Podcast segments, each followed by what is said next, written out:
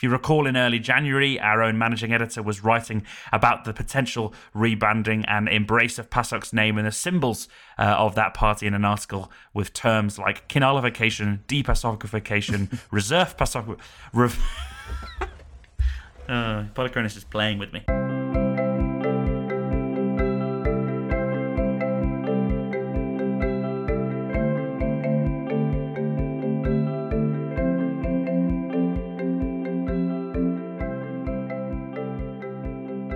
Hello there, welcome back to the Europe Elects podcast, the only podcast on your feed that is just so full of confidence, doesn't need a no confidence vote. I'm Ewan Healy, and with me, of course, is my very good friend, Gabriel Hedengren. Hi, Ewan, how are you doing? I'm very well, thank you. It's been a busy week in European politics, as it always is, or as it always feels to be. Uh, it's been very lovely weather here as well, so I've been sitting in the sun thinking and reading about European politics. I mean, what else could you really want uh, from your weekend?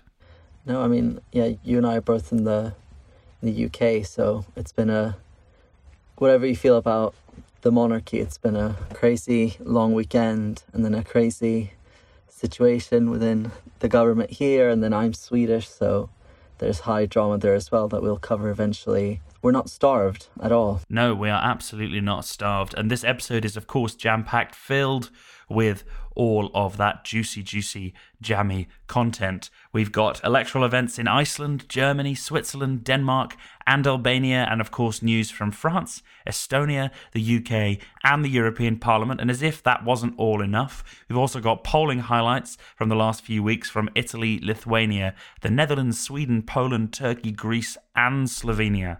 Not to be forgetting our friends in the East, Slovenia, there, of course. But first, before we crack on with all of that juicy, juicy gossip, here's a little message about how you can support us.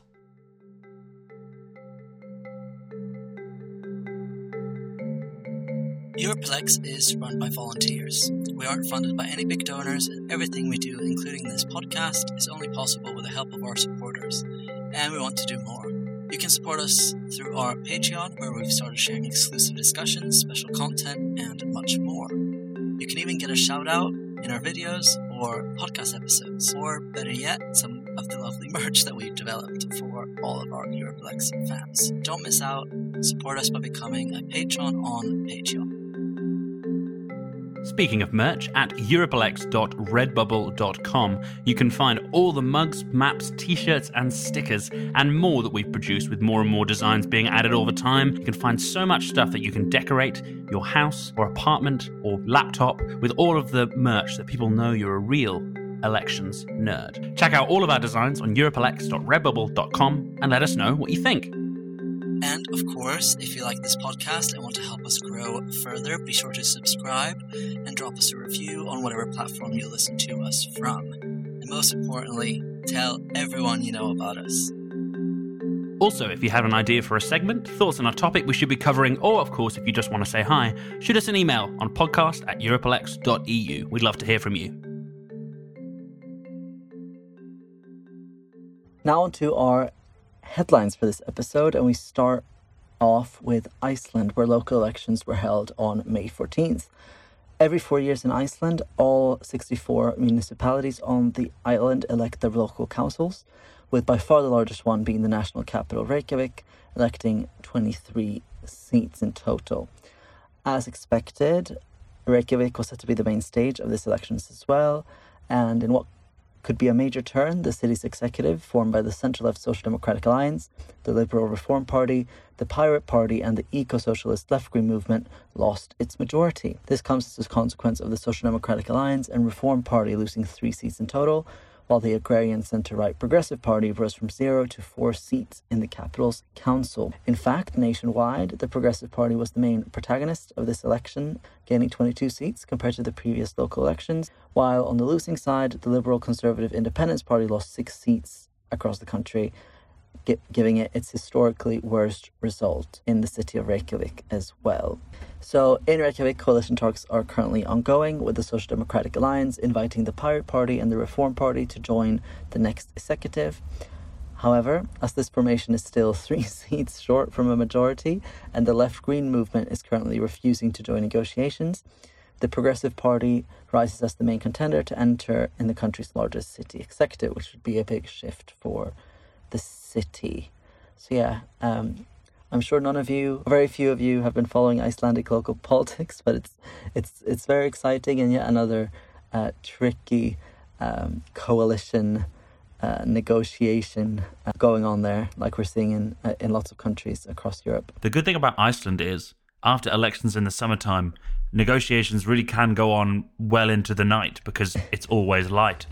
So it's very convenient. The following day, uh, after those elections in Iceland, we had another sub-national election, this time in Germany, in the Landtag of North Rhine-Westphalia. North Rhine-Westphalia is the northwest region of Germany, neighbouring the Netherlands and Belgium, and the centre left SPD has suffered in this election its worst ever result there. This is the second regional defeat in a row, as previously the SPD also lost uh, in the smaller Schleswig Holstein region, you'll remember from a few weeks ago. Now, to get down to brass tacks here, the voters of the most populous state in Germany headed to the polls at a 55.5% turnout, also a record low for the region. Centre right CDU received 35.7% of the vote, which is 76 seats, a rise of four seats on their previous results, while the SPD fell to 26.7% and 56 seats, almost five percentage points lower than they received in the previous election and 13 seats fewer than in 2017. The Greens had a very significant rise of 11.8 percentage points and 25 seats, reaching 18.2% of the vote uh, and 39 seats in the regional parliament election there, overwhelming expectations. Now, the other two parties that managed to pass the electoral threshold in North Rhine Westphalia uh, were the Liberal FDP and the right wing AFD, both receiving 12 seats each, though both also seeing their vote share and seats decrease since 2017. The FDP saw their vote share almost halve, down to 5.9% and 16 seats, while the AFD received 5.4% which is a drop of just 1.9% and four seats. Now, of course, since no party received an absolute majority, coalition talks have begun with the CDU in the driving seat, naturally, as this time round the largest party. On the same day, a lot of Swiss voters also headed to the polls, making it a very busy electoral weekend indeed. First of all, as often is the case in Switzerland, there were a number of national referenda, and this time around, all of them managed to be passed. The amendment to the Film Act in Switzerland that would make it mandatory for streaming services to invest 4% of the revenue generated inside Switzerland into local filmmaking passed with 58.4% of the vote. And according to that same amendment to the law, 30% of content on streaming services must be produced in Europe. The second motion that passed um, through referendum in Switzerland was the Transplantation Act, which passed with 60.2% of the vote, which stipulates that anyone who does not wish to donate their organs must state so during their lifetime, uh, or what's otherwise known as an opt out process for organ transplantation. The relatives do, however, have the option of refusing an organ donation if they know or suspect that the person concerned would have chosen not to do so. So, still some nuance, but still a move to an opt out transplant process. And in the last of the three referenda, the Swiss electorate supported with 71.5% that the Confederation should participate financially in the expansion of Frontex and also adopt the EU regulation on Frontex agency, and that's uh, the European Union led border control. That's not all because beyond just referenda, which we know uh, the Swiss love, uh, the citizens of Grisons and Glarus, two Swiss cantons, also voted in the regional parliamentary elections on the same day. In the Grisons, the centre-right Die Mitte came in first place with 34 seats, though losing 19 seats since 2018, which is quite substantial. In second place, we saw a tie between the Liberal FDP that lost nine seats in 2008 and the coalition of the centre left SP and Green Grüne that rose by nine seats. Both ended up at 27 seats each. Not far behind is the right wing SVP with 25 seats, that saw a rise of 16, and Liberal GLP that rose by 4 seats and received 7. So lots of movement in Grisons. We're still waiting to see the result of that in its government. Um, Glarus, the other canton, was much less wobbly. Uh, it saw the right wing SVP coming first with 18 seats, which was plus two on the last elections. The centre right DM came second with 14, a drop of two. Liberal FDP and centre left SP received 11 and 8 seats, which is the same as they did um, in 2018, and the Greens received eight, which is one more than the previous election, and the Liberal Green Party, GLP, fell by one seat to three, so much more stable there. Uh, but yeah, busy weekend in Switzerland, but some really interesting um, referenda, I think, actually. Yeah, it's very interesting to see that there is appetite in Switzerland to align with the EU's border control uh, policies, which is very, very uh, interesting. Now, some more electoral news, including referenda. We go to Denmark, where the long shadow of the Russian invasion of Ukraine has brought sensational damage to the post war European security architecture and has evidently led to some drastic measures across the continent. While long-time neutral states like Sweden and Finland are now pursuing NATO membership, another Nordic state, Denmark, has considered a significant paradigm shift in its own security policy. So, a little bit of history in 1992, the then EU 12 agreed upon the Maastricht Treaty that laid the foundations of the European Union as we know it today, as I'm sure many of our listeners will know well. Now, apart from establishing several critical notions such as European citizenship, single currency, and market, member states also agreed to launch a common security and defence policy. The Danish electorate rejected the treaty in a referendum, and consequently, the EU and Denmark have signed the Edinburgh Agreement that gave Denmark four opt outs on the Economic and Monetary Union,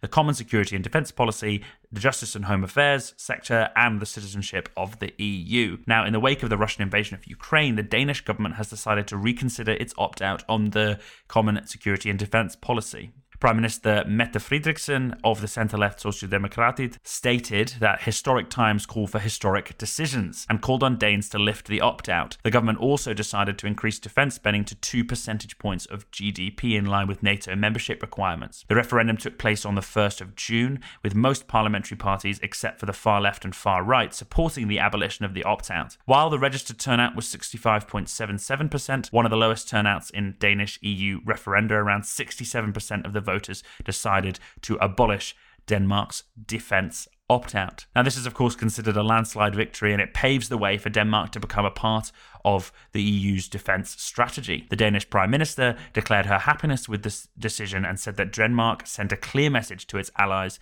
and, of course, to Vladimir Putin. Frederiksen also praised the inter party collaboration that had advocated for the yes vote. EU leaders Ursula von der Leyen and Charles Michel also celebrated the results, saying that it will benefit both Denmark and the European Union. The Danish government announced that it plans to formally ratify the decision and notify the European Union of its participation in time for it to be effected from the 1st of July. So we're going to keep on talking about electoral results, but moving away from direct elections. And I'm, of course, talking about Albania. And it's a story we've been trying to tell for a few weeks now, but uh, we try to refrain to do so as it's constantly evolving and quite, again, indirect. Um, in short, the Albanian parliament has been in the process of electing the country's new president.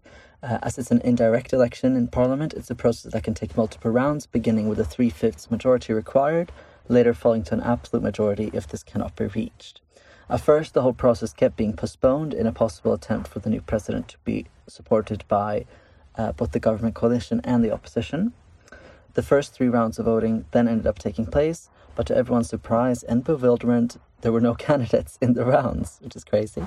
Uh, since no consensus had been reached, but constitutionally there couldn't have been any more postponements, the parliament was convened to vote on zero candidates. When the time for the fourth round came, with the needed threshold falling from supermajority to that of an absolute majority, the ruling centre-left Socialist Party finally had the votes to simply elect a president of their choosing, and that's what they did.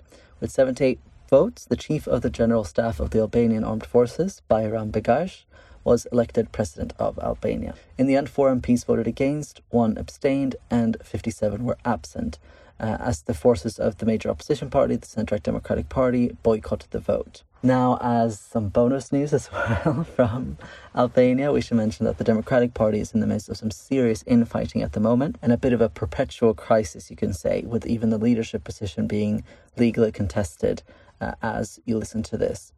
Uh, for now, however, the former leader of the party and former prime minister and former president, Sali Berisha, has been elected leader, though seemingly without the support of the whole of the parliamentary group. So, uh, lots of parliamentary drama in Albania, and it's quite amazing that to have three rounds of voting with zero votes um, on an issue. Um, never really seen that before as a strategy. Yeah, I'm not sure I've ever seen a, a voteless vote. Trying to think, but that sounds like something quite remarkable. No, let's just hope it doesn't catch on. Much less for us to talk about.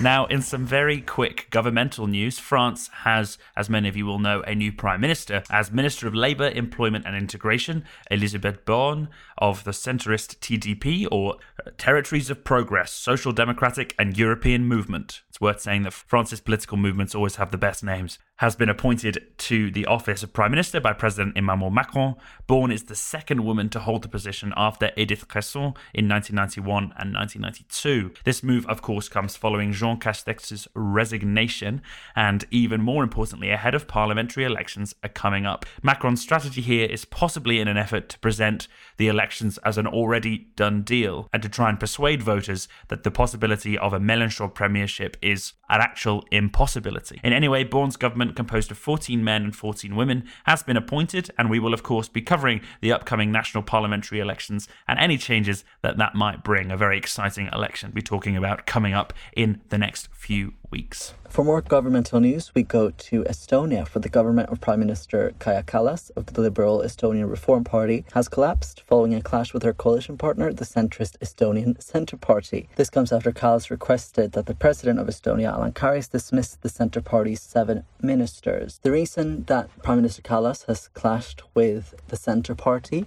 is its historical ties to Vladimir Putin's United Russia Party, which were officially severed only at the point of the invasion of Ukraine in February. Uh, but still, given this history, Kallas means that the party is unable to put Estonia's interests above those of the country uh, and doesn't chime well with the Estonian core values. And this is why she uh, requested for the president to dismiss those ministers. Uh, this has now led to a situation where Kallas uh, needs to create a new coalition uh, with um, what's looking likely to be the centre right opposition party Pro Patria and the centre left Social Democrats. However, if she fails to do this, the mandate for government formation passes to the centre party and its leader, Jüri Ratas, who also has reason to hope he can court and get the support of Pro Patria.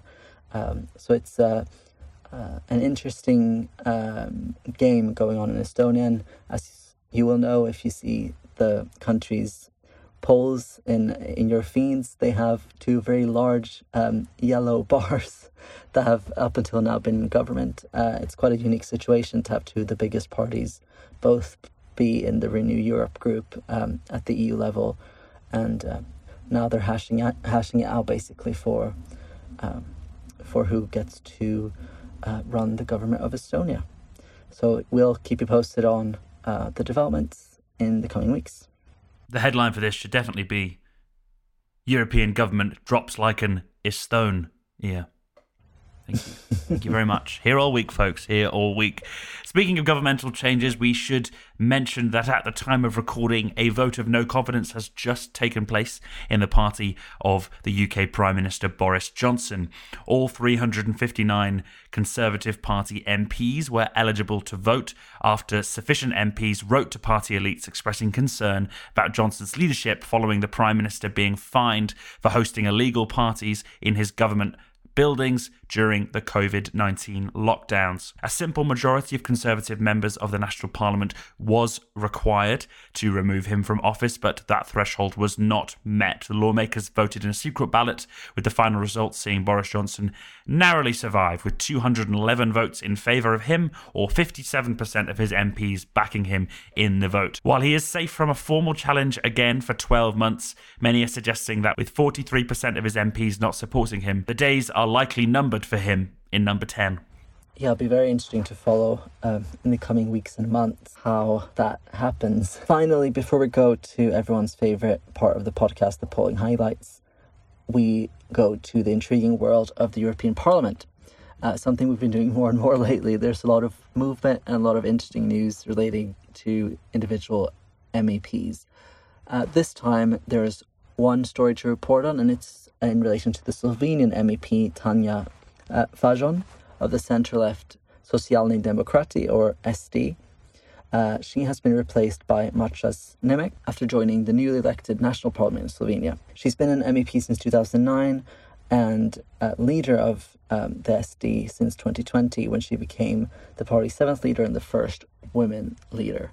Uh, Nemec, on his end, has been a Slovenian MP up until this point, serving as the parliament's vice president in 2017. So, uh, sort of national parliament, European parliament switcheroo uh, for Slovenia.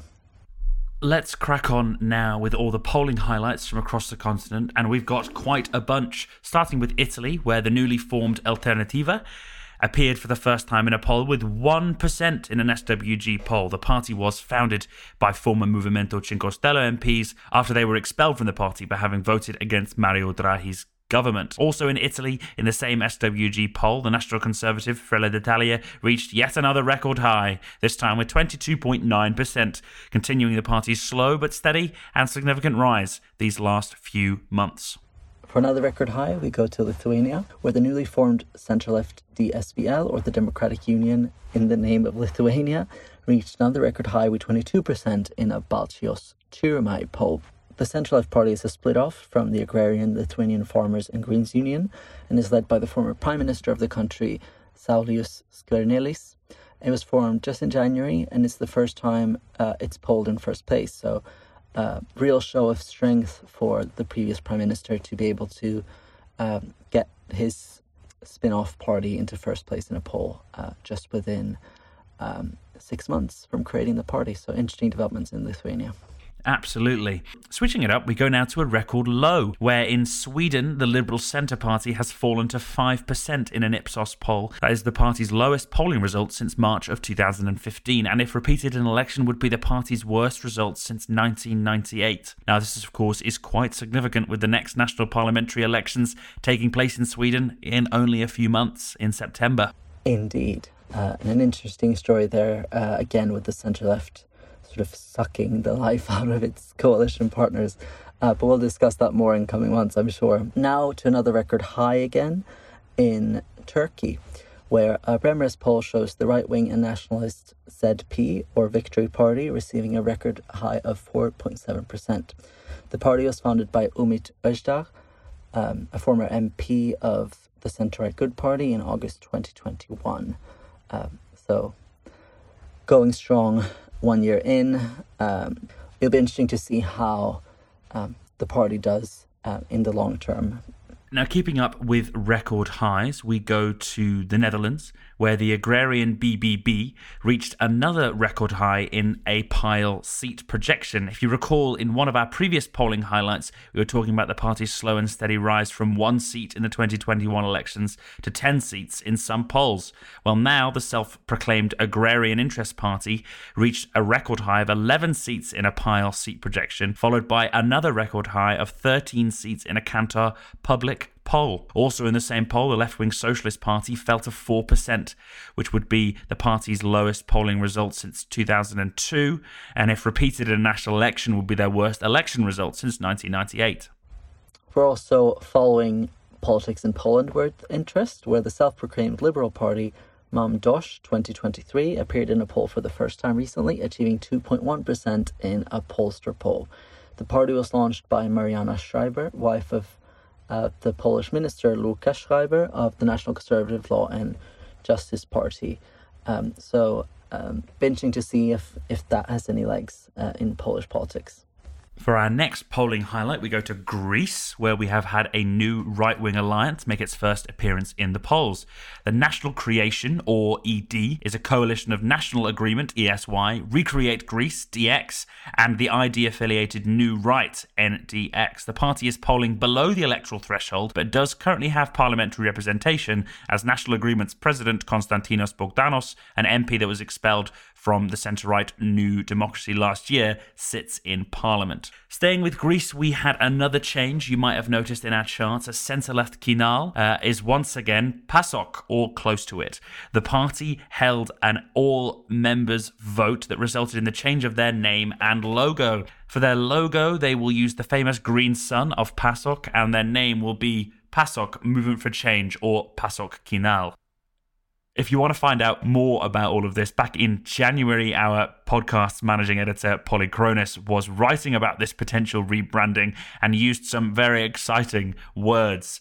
Uh, to talk about PASOK's name and symbols, uh, including kinalification, depasocification, reverse pasokification, and even post pasokification. And the only question is is there such a thing as post reverse depasocification? But more on that another time. Oh, sorry, I love that so much. Um, we're going to finish off our polling highlights in Slovenia that um, you'll all remember had parliamentary elections not too long ago um, this year. And recently, the centre left Gibanje Svoboda, uh, after receiving multiple record highs and managing a record electoral performance, has continued its rise post election. The new incumbent party that was previously known as Fidesz and changed its name following Robert Golob's election as party leader, reached an all time record high of 44.3% in a recent Nina Media poll. The party got 34.5% of the vote in last month's election, so that's a significant rise just in one month. So, a real sort of victory boost uh, for the party that rules in a coalition government together with centre left Social Democrats and the left wing Levica. And uh, that's all the news and polling highlights from around the continent this time around. Um, thank you, Ewan, and thanks everyone for listening. Thank you, Gabriel. See you next time. See ya. Thank you for listening to the Europe Elects podcast. To stay up to date with European politics, make sure you subscribe and, of course, follow us on Twitter, Facebook, Instagram, LinkedIn, Telegram, VKontakte, and YouTube. We're spreading out wherever we can, so do please follow us. There's no excuse not to anymore. You can find us at europeelects.eu and at Europe Elects across all social media and at Europe underscore Lex on Instagram. See you next time. You've been listening to the Europe Elects podcast, hosted by me, Ewan Healy, and my colleague Gabriel Hedengren. The managing editor was Polychronis Karampolas. The script was written by our hosts and our writing team, Matthew Nicholson, Yorgos Koukouris, Guillaume Ferreira de Senda, Yanis Ashakian, and Yavi Debad. The music was by Jose Alvarado, and everything we do wouldn't be possible without our patrons from Patreon.